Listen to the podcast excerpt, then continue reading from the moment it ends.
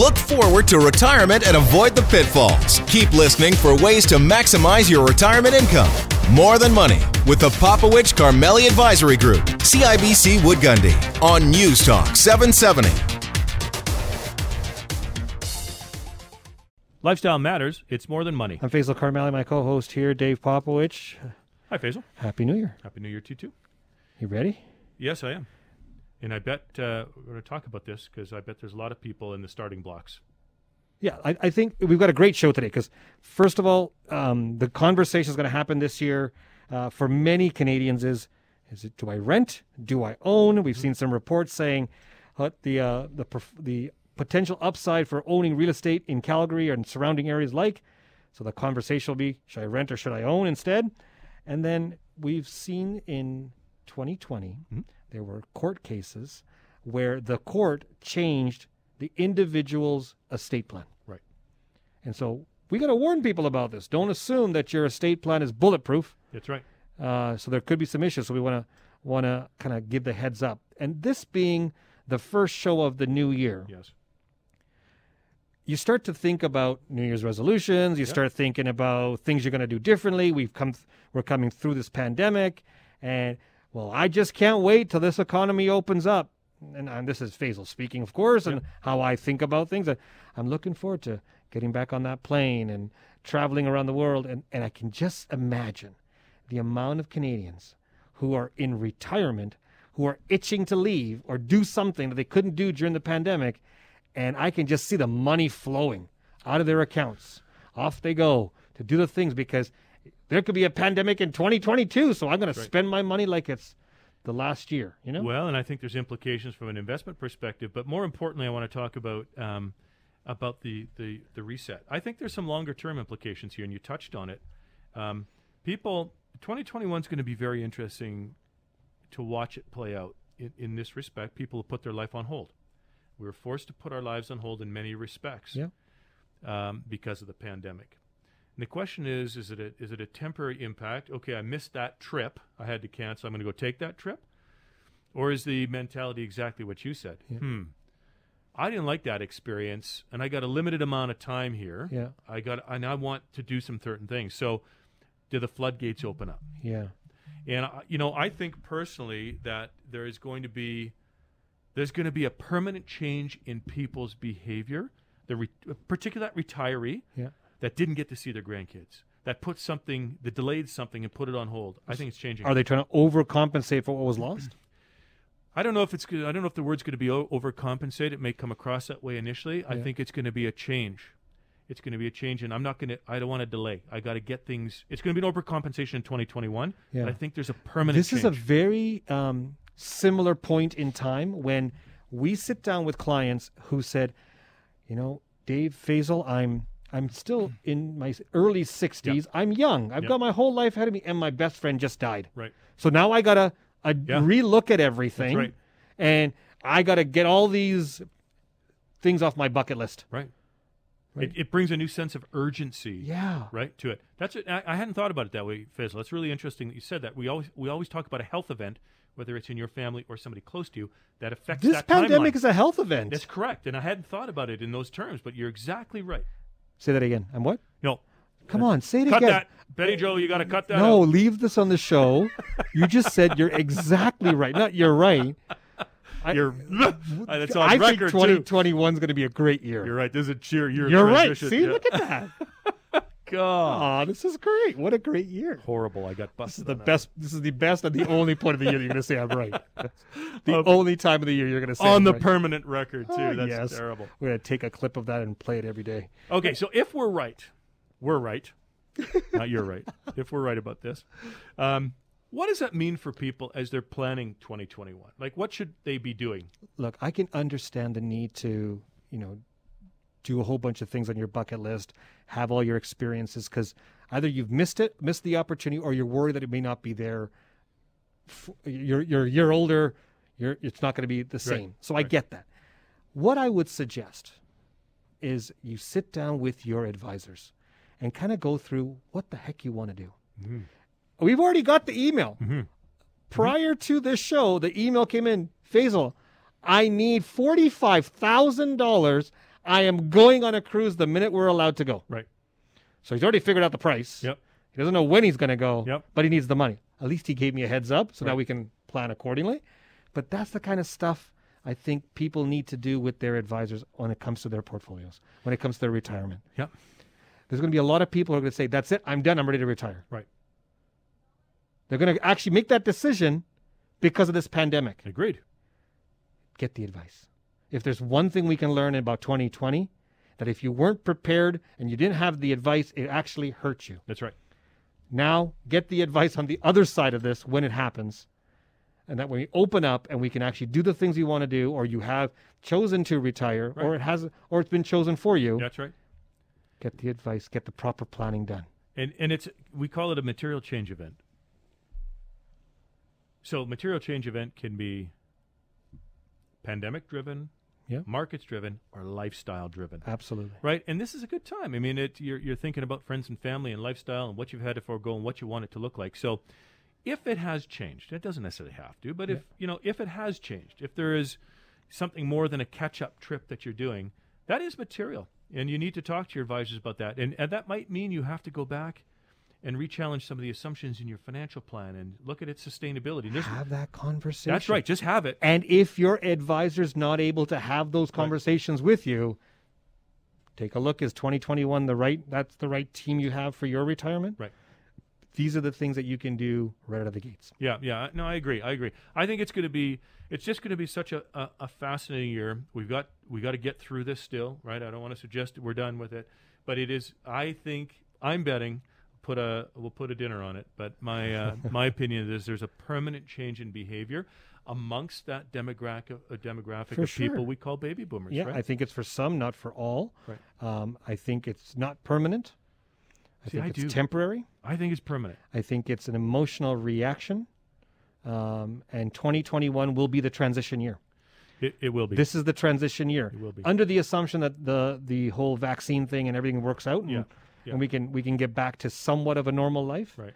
Um, this is the transition year, and we know the most sensitive point in a person's life is when they're in a point of transition, Yeah, that's right. and that's where that's where we are. 2021 is the year of the transition. Yeah, that that's actually probably um, um, really well said in terms of. Oh gosh, I just I just complimented you I again. love this. This is the best. I got to end this show fast. If I keep going down this path, I'll Well, never let's hear the talk end of it. about when you're transitioning, how to bulletproof that retirement, how to make sure that you have all the biggest risks that you need to get covered. First of all, cash flow income. Number two, growing your money to last for the long term. Three, making sure you have money put aside in the event of a health issue. Think about all these long term care uh, facilities. We have a different view of what we want from a long term care facility now, thanks to COVID. Yep. What do you want? Can you afford it? How do you pay for it? Those issues. And then you're going to leave a big bucket of money behind to people, to charities. How do they get it? Right. Who do you get? Who gets it? How much do they get? These are the biggest issues as people transition through uh, through life in their retirement, and one of the biggest expenses they have is tax. Yep. And we know, with all the stuff that, with the stimulus, the taxes are going to change for many, and they're going to probably go after this one demographic because guess who has most of the money in the world? That's right. It's this demographic, the, the people transitioning to or living in retirement. And so we're going to host a seminar live online to talk about all these issues and, and the bullet and how to bulletproof that retirement on Tuesday, January 19th, 7 p.m. You need to register. So go to morethanmoneyradio.com. That's morethanmoneyradio.com. You ever wonder whether it's financially better to rent or own your own home? We're going to give you the math after the break. You're on 770 CHQR and More Than Money. Welcome back. You're here with Dave and Faisal on 770 CHQR and More Than Money. So, Faisal, the dream of home ownership. Mm-hmm. Okay, that's sort of in everybody's plan, right? They want to. It, it's it's been set up so that this is part of our success. I think it's ingrained in us that you have to own your own home. Should we challenge that notion? and I've been trying to challenge this for years now, You my friend. been. I think I think um, we as a society have said home ownership is a is a good idea, and there Right. has some merits to it, but we haven't explored the other side of of just renting. Right. And so I'm glad that in we had saw an article Mm-hmm. from our guest talking about this one topic that maybe in people's retirement Right. it might be better to rent than own. Oh, that's going to be controversial. Let's okay, do we, it. we got Frederick Vettese here. He's an actuary and author of Retirement Income for Life. Uh, Fred, welcome back to the show. Well, thanks for ha- having me back. It's been a while. We uh, we're glad you could join us. Uh, love the article, and and I think it'll come as a surprise to people even asking the question: Should you own your own home in retirement, or should you be renting? Why don't you give us a little Well, you know what, background it, on your it, thinking? it came, it came even as a surprise to me, actually. I mean, Yeah. I, uh, I, I, I, was, I was doing the research for uh, for a fourth book, as a matter of fact, and I had to look into house prices, and I figured since I had all that data, and it was hard to put together all that data, I thought I may as well just ask the question without knowing what the answer was going to be. Well, I love it. So let's uh, let's go through. So you collected the data and um, and you put it together. What's the high level, and then we can get into some of the details. Is it better to own or rent? Okay. So what what I, what I did with the data was I looked at 30 year periods. So either you at the beginning of that 30 year period you, you decided to um, to buy a house and make mortgage payments and so on, or you decided to rent. And if you rented, then whatever the difference was between the mortgage payments and the rent, you put that money into uh, into an RRSP. Okay. So it was equivalent in terms of cash flow. So I looked at that at the end of each 30 year period, and um, I and and what I uh, what I found was that um, for periods after 2009 or so, um, eh, you would have actually been better off um, uh, renting as opposed to to buying a house, which came as a real surprise to me because we all know it's been a, a crazy hot stock um, housing market, I should say, for the past 10 years, and I would have thought that any uh, any 30 year period ending after 2009 it would show that you'd be better off uh, renting. I'm sorry, better off buying, but in actual fact you weren't. You were better off renting. So when you took these thirty-year chunks, sorry, were they rolling thirty-year periods you were looking at? Rolling, rolling 30-year periods. So, for example, I'd look at the period from uh, from say 1990 until 2019, and uh, take take our renter and our buyer through the, through the whole period and see where, where each one of them was at the end of the period in terms of uh, of their their wealth. You know, how much money they've been able to amass, or what the value of their house was at that at that point in time. Now, Fred, one rule of real estate ownership is location, location, location. We look at in the last 30 years, you look at Toronto, Vancouver, and you compare that to other parts of, of the country. Are we saying, in, is it a rule across the country or are there, are there exceptions to that rule? Yeah, uh, there are some slight exceptions. So, um, and I, I did make that qualification in my article. I, I indicated that I'd uh, I'd taken the data which showed an average of Canadian cities, so it would have included other cities, including say uh, uh, Calgary, and um, and that average, um, the real increase in house prices over the last 20 years from that average would have been uh, 4.2 percent per year. That's real increase after inflation which is actually pretty hefty by comparison with New York City, which everyone thinks is being a pretty hot market. The real increase uh, is was only 1.9 percent per year, so that's a pretty huge difference. Now, getting back to your question, if you look at Toronto over that 20-year period, the real increase was 4.6. So you would have said, well, maybe Toronto would have been different. You would have been better off uh, owning as opposed to renting in Toronto, but uh, it, it's not that different. 4.2 versus 4.6.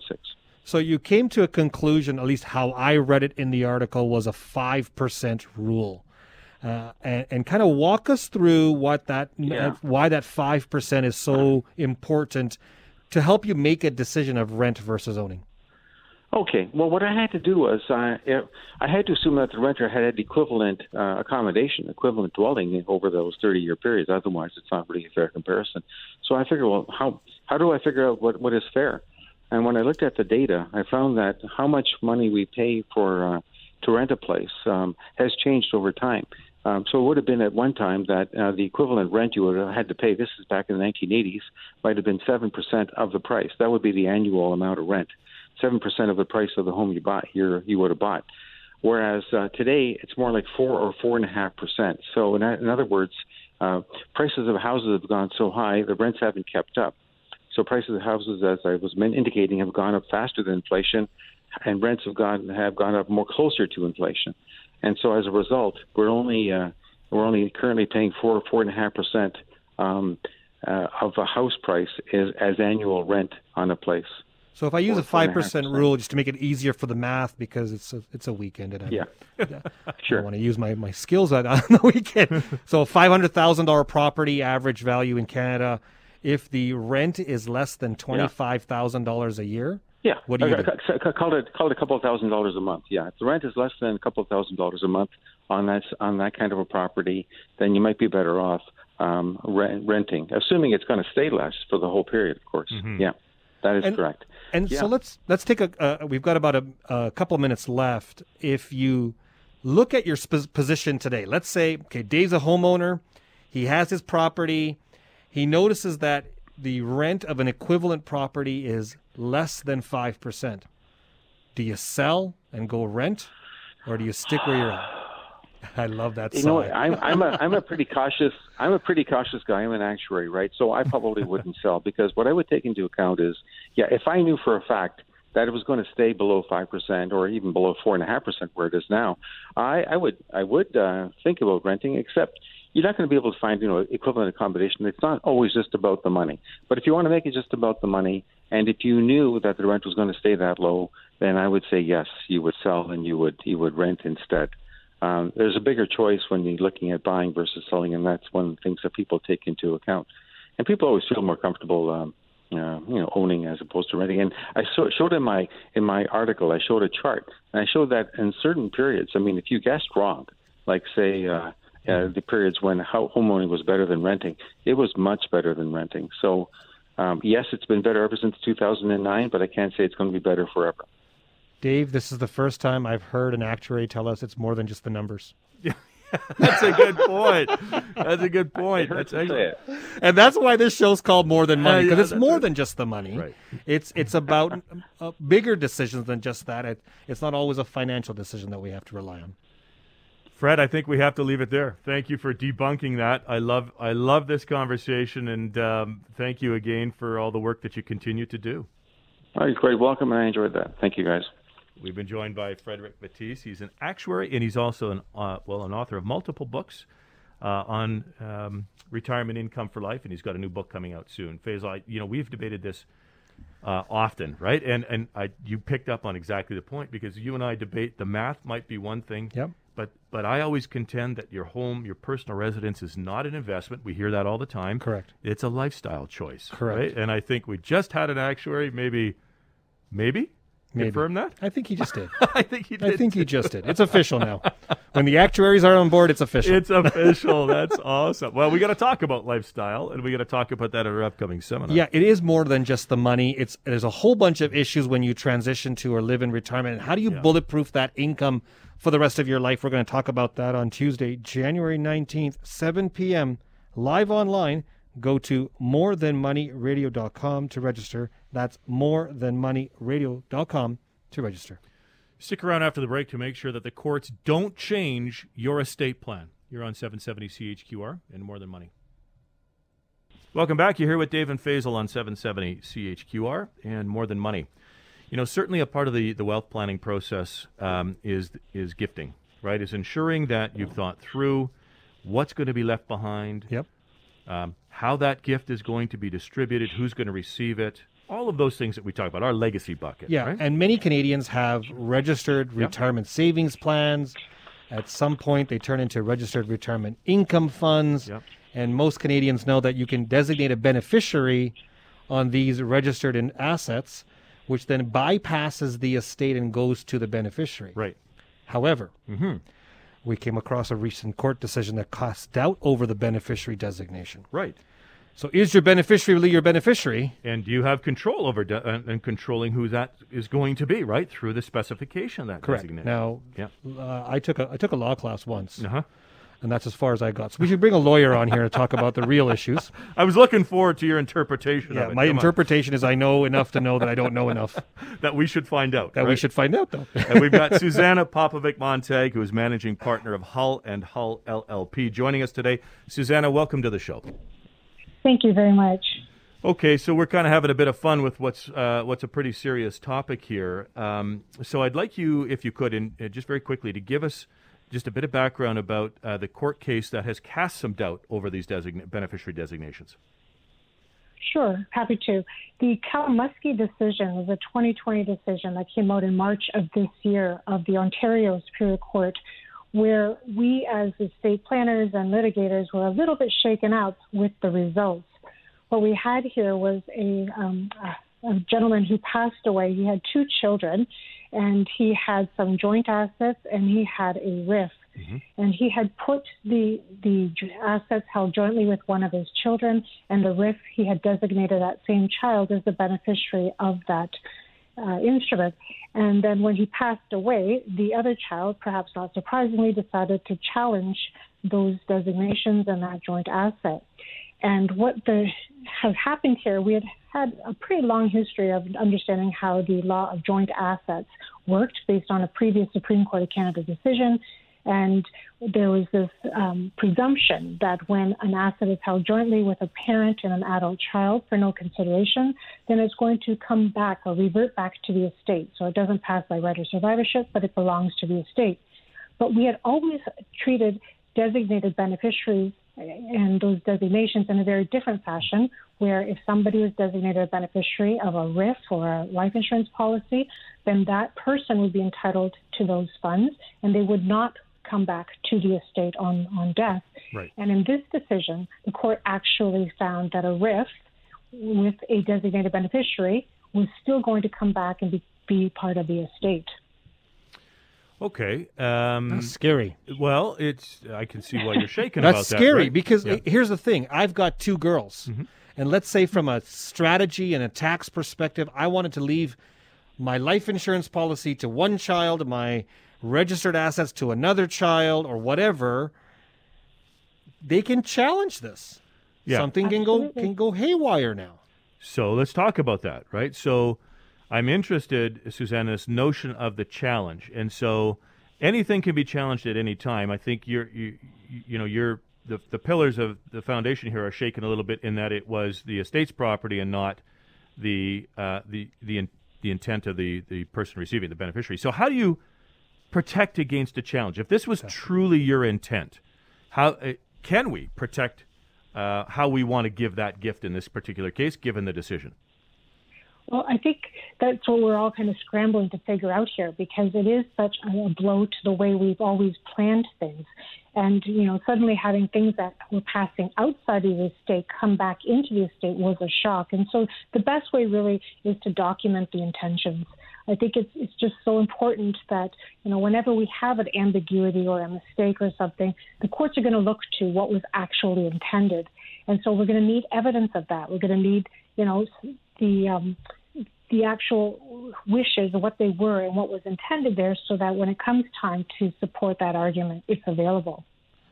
I have talked to so many lawyers, and they all say document your intentions. Right. Where do you document your intentions? Is it in a will? Is it on a separate note? Do I do a video and leave it for my beneficiary? Like, how, how do you document your intentions? That's a great question. I mean, we always start firstly with the wording of the will. You know, is it specifically going to address a particular situation? And, you know, if there are joint accounts or, or registered assets, are they spoken to in the will? And if so, to what extent? If they're not, and we're just looking to someone's evidence, their, their intention evidence, then we're going to want to make sure it is corroborated. Because as you point out, if, if it isn't written down somewhere or supported somehow, it's only going to be viewed as impartial uh, evidence. And, or sorry, partial evidence. And so we're looking at having these things written down in in documents. Doing, we've done a lot of deeds of gift here in our jurisdiction, where you're specifically saying that this is what you intend and you really mean it. And we also look to the evidence of others, like you know the lawyers, the financial mm-hmm. planners, third parties who aren't interested in the actual fight but can provide that corroborative evidence because otherwise we won't be able to prove what was intended. Suzanne, this is a case that's happened in Ontario. Should people in Alberta be worried about this, or is it just an Ontario issue? I think it's we're going to see more and more of this across different jurisdictions, and I believe, in fact, that there was a decision very similar in Alberta and one in Manitoba. And so, even though you know, from our perspective, we'd like to think that it's an outlier decision, I believe we're going to see a trend towards more of these kinds of decisions being made, and we won't really know how effective or how much of a precedential value they'll have until a higher court addresses them. But mm-hmm. in the meantime, we don't want to be that test case, so we're doing the best we can to try to scramble around. So I'll walk you through what a typical Canadian goes through when they when they purchase or inv- invest in a registered retirement savings plan or have money in a retirement income fund. They sit down at their financial institution with their advisor. They make their deposit. They've been investing in whatever they're investing in, and one of the questions that are asked in the, in the, in the application form of that that account is who's your beneficiary? And they write down the name. Nowhere is there a conversation or a document that's given to the investor or the person owning the registered savings plan about the intentions of the beneficiary. Nowhere in those documents or generally in the conversation mm-hmm. with the client does the advisor say, Is this your true intention? What should the financial institutions and more importantly, financial advisors, people like our, in positions like Dave and myself, what kind of conversation do we need to have with our clients to better understand the intention? So something like this doesn't happen to our clients. And, and I think that's the key. I mean, we really do need to have these conversations because even if something as simple as a joint bank account, you go to the bank, you sign it, and they, they never talk about, you know, the fact that it may not pass automatically by right of survivorship. And so I think these conversations need to be had. I think they, that, you know, advisors need to document them so that there is going to be this evidence that is contemporaneous and available at the end of the day. And we need to let our family members know what our intentions are. You know, that dialogue I think is very important and and you know letting people know what you really want while you still can, I think, is the key. Yeah, document, document, document, Suzanne. I don't think we can say that enough, and it's not. I, in my opinion, it's not getting easier. It's only going to get uh, more complicated going forward. I think we're going to watch this case with some interest to see if it's got legs, say in, uh, in the appeals court, if it makes it through, and how this might trickle through across the rest of the mm, country. Might even go up to the Supreme Court. Yeah, that's right. Could go to the Supreme Court. could it, Court. So that's a good question, Suzanne. It can go to Supreme Court, right? It could. Uh, very few cases tend to typically, but yeah. if it becomes something that a court views as of national importance, it's possible. Yeah. Otherwise, we might see our legislation have to change because of this decision, but I think time will tell. And I'm interested what the tax implications are now. Mm. If the courts say this is not the, it's not your spouse's, it's your child's, or the intention changes. Right. There's a tax implication potentially on this, on the estate, and who actually pays and what this is going to get crazy if it, if it goes down this path even further. Well, this is why things things are always evolving, right? Correct. And I think it's really important just to stay abreast of it. This is clearly one of those cases where there could be an evolution, whether you like the direction or not. Suzanne, I want to thank you very much for taking some time to educate us and our listeners on uh, on what this case is about and the implications it may have on them. My pleasure, gentlemen. Have a wonderful day. You too. We've been joined by Suzana Popovic Montag. She's managing partner of Hull and Hull LLP. Okay, well, listen, the legacy bucket's part of the overall lifestyle, right? Nobody wants to leave behind a fight as what their estate gift is. This is why it's important to have a team that knows about retirement and the transition of your wealth. They focus on this, they're an expert, they specialize in this. We want to talk to people about why these types of issues come up. Mm-hmm. And first of all, how do you bulletproof your retirement? And how do you deal with the other issues? We're going to have that session on our seminar on Tuesday, January 19th, 7 p.m., live online. You need to register for this, so go to morethanmoneyradio.com. That's morethanmoneyradio.com to register. Do you want to uh, learn how to protect yourself against the biggest financial risk to your retirement? Stick around after the break. You're on 770 CHQR and More Than Money. Welcome back here with Dave and Faisal on 770 CHQR and More Than Money. You know, before the break phase, we talked a little bit about, or I teased a little bit about this this segment, and I I don't think that people understand necessarily um, how the rules of investing change when you move into retirement. They, I, I I don't think many in our industry are explaining it to them either. I think you're right. I think you're right because we constantly come across um, people that we talk to that you know ask the question, well, why are you guys different? What you know, what, what's going on here? And and there's one number one issue that we are trying to protect our structure and our discipline protects people against, which is the fundamental change in the way investing should take place as you move into retirement and you need income. Let's go to the point of one of the biggest fears entering and going through retirement yeah. for the for every Canadian out there. Every single Canadian has this fear mm-hmm. at some point through their retirement. No matter how much money they have, really. Regardless, yeah. they could be a yeah. billionaire. Yeah. Will I run out of money? Mm-hmm. Strange to think you could be a billionaire and do that, right? Trust and, me, and we've met we've met some. Yeah, you can. You can. We've met some who said they're billionaires mm-hmm. and they're yep. scared that they may run out of money. Mm-hmm. It's not a it's not an and asset some have had that happen for yes. sure. Yeah, it's not an asset issue; it's right. a spending issue. Right. Okay. So what we tried when we built our practice was, I don't want it to be a spending issue. Mm-hmm. I want it to be a protection issue. I want to make sure they're protected and they get this freedom within boundaries where they can spend what they want in their lifestyle Mm-hmm. without worrying about external factors. Right. And one of the biggest issues that is not being talked about properly in our industry, and I put this on us and our industry, not on the client, because the client doesn't or the investor does not know this stuff. Right. It's our job to know. It's that. our job to know this and explain it to them. Yeah, that's right. The concept of what's called sequence of returns. Mm-hmm. Now, Dave, I want you to kind of explain the sequence of returns because I think from when we do our, our, our seminars and mm-hmm. stuff, you kind of go through the analogy and the issue of what sequence of returns is. Yeah. But I'd like you to kind of condense all the math into a few sentences that people can kind of get to. No pressure. No pressure. A few sentences and and tell them the risk of what the sequence of returns is. Okay. So here's how I, I would try my best, and you beat me up along the way if I'm not doing a very good job. But if you if you had a million dollars in a portfolio, okay, the math that people do is say, well, if I need forty thousand dollars a year for my portfolio, I only need a four percent rate of return. Okay, and that math is true. But here's the problem: is what happens at some point if that portfolio is trading down. So you're going to have periods where it's trading at 4%. You're going to have periods where it's trading at minus 4%. Meaning Okay. your rate of return on your investments is 4%. That's right.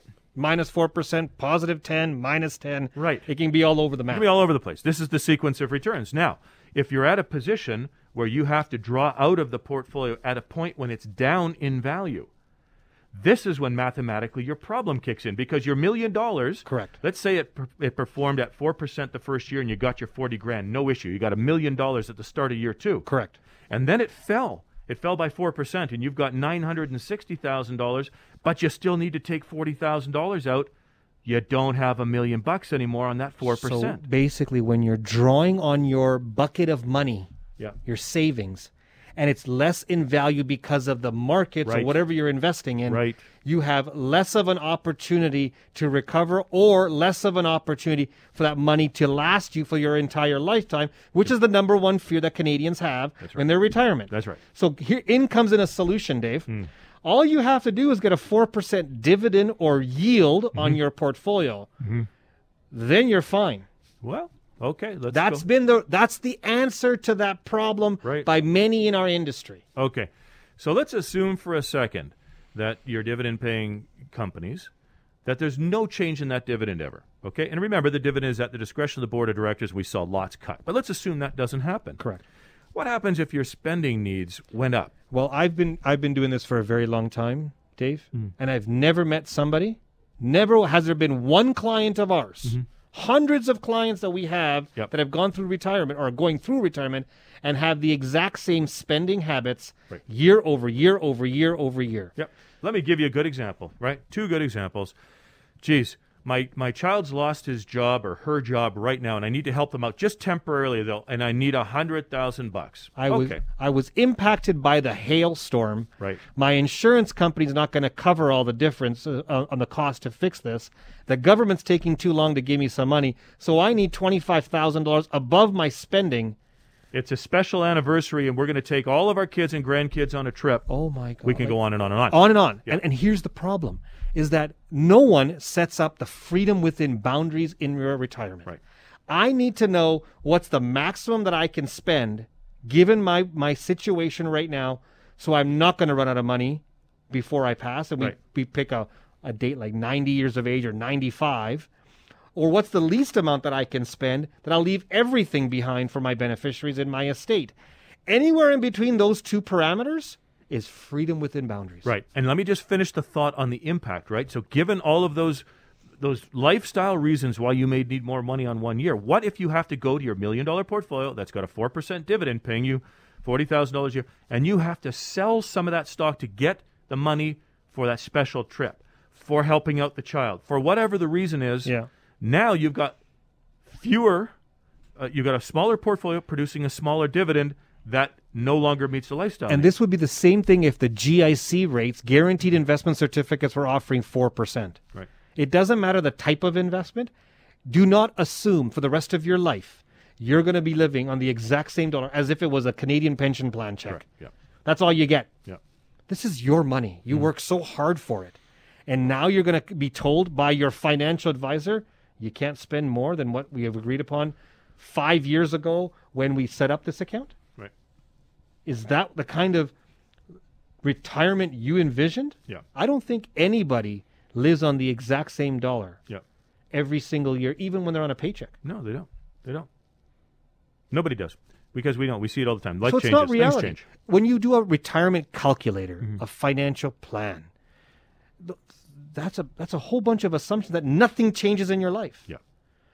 Yeah, and that's but this, simply this, not true. The sequence and, of returns, and I'm, I'm, I'm, glad you said it's a sort of a finance jargony term that we use. It it is um it is something you can. It is the killer or yeah. the destruction of your retirement. Yeah. The sequence of return will kill your retirement if you don't plan it properly. And I want my my peers in my industry read up on it, understand it. When you're doing work for clients who are transitioning to or living in retirement, either know this stuff and share it with them or pass those clients on to a retirement transition specialist who knows what the heck they're doing because this is people's future that we're talking about. Yeah, so so you want our industry to up their game, that's terrific. And I want I want clients, I want real people um, I mean our mandate is to educate people about this yeah. and I just want people to understand the impact that this can have, right? Yeah. I mean, I spend the first part of our of our seminar going through a, like I can't do it justice on radio, but there's a whole set of slides to un- so people can understand what the impact of this is. Here, right? Here's what I'd like to do, Dave. I'd like to challenge every listener on uh, right now that if you can go to your advisor and ask them how does the sequence of return impact my retirement. Just ask them that question. I don't care what answer you got. You can figure out from there. Send us a note. Go to morethanmoneyradio.com. Tell us you did this exercise. I'm going to give you a free copy of our book called Bulletproof Your Retirement. Yeah. Good. And that talks exactly about that issue and how to protect yourself. Absolutely. I'll give you that free copy. It's on Amazon right now, but you can you can get it for free from us by just going to your advisor and saying, "How does the sequence of return impact my retirement?" Let us know that you did that and maybe even tell us what what your advisor said. That'd be interesting to see. Yeah, very cool. Okay. So you know, we have to talk about there is a difference all, you know, I hope what people take away from this, there's a difference in strategies required when you get to a point in your life that we typically call retirement, but it's a point when you're drawing. You need income to support a lifestyle. You need Correct. that income from your savings. This is the point in time that things fundamentally change, right? And we need, as I said, we need to educate people about that. People need to understand this so they can protect themselves and enjoy that lifestyle that they've envisioned. Absolutely. All right, we're going to talk about this even more in detail how to bulletproof your retirement at our seminar on Tuesday, January 19th, 7 p.m., live online. You need to register. So go to morethanmoneyradio.com. That's morethanmoneyradio.com. Well, listen, thank you very much for tuning in to another edition of More Than Money on 770 CHQR. Faisal and I look forward to chatting with you next week.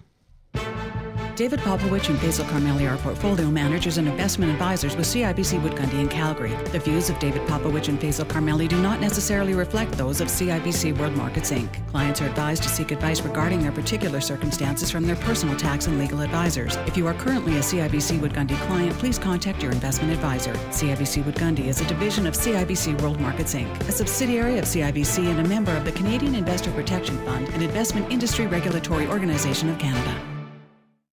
David Popowich and Faisal Karmali are portfolio managers and investment advisors with CIBC Wood Gundy in Calgary. The views of David Popowich and Faisal Karmali do not necessarily reflect those of CIBC World Markets Inc. Clients are advised to seek advice regarding their particular circumstances from their personal tax and legal advisors. If you are currently a CIBC Wood Gundy client, please contact your investment advisor. CIBC Wood Gundy is a division of CIBC World Markets Inc., a subsidiary of CIBC and a member of the Canadian Investor Protection Fund, and investment industry regulatory organization of Canada.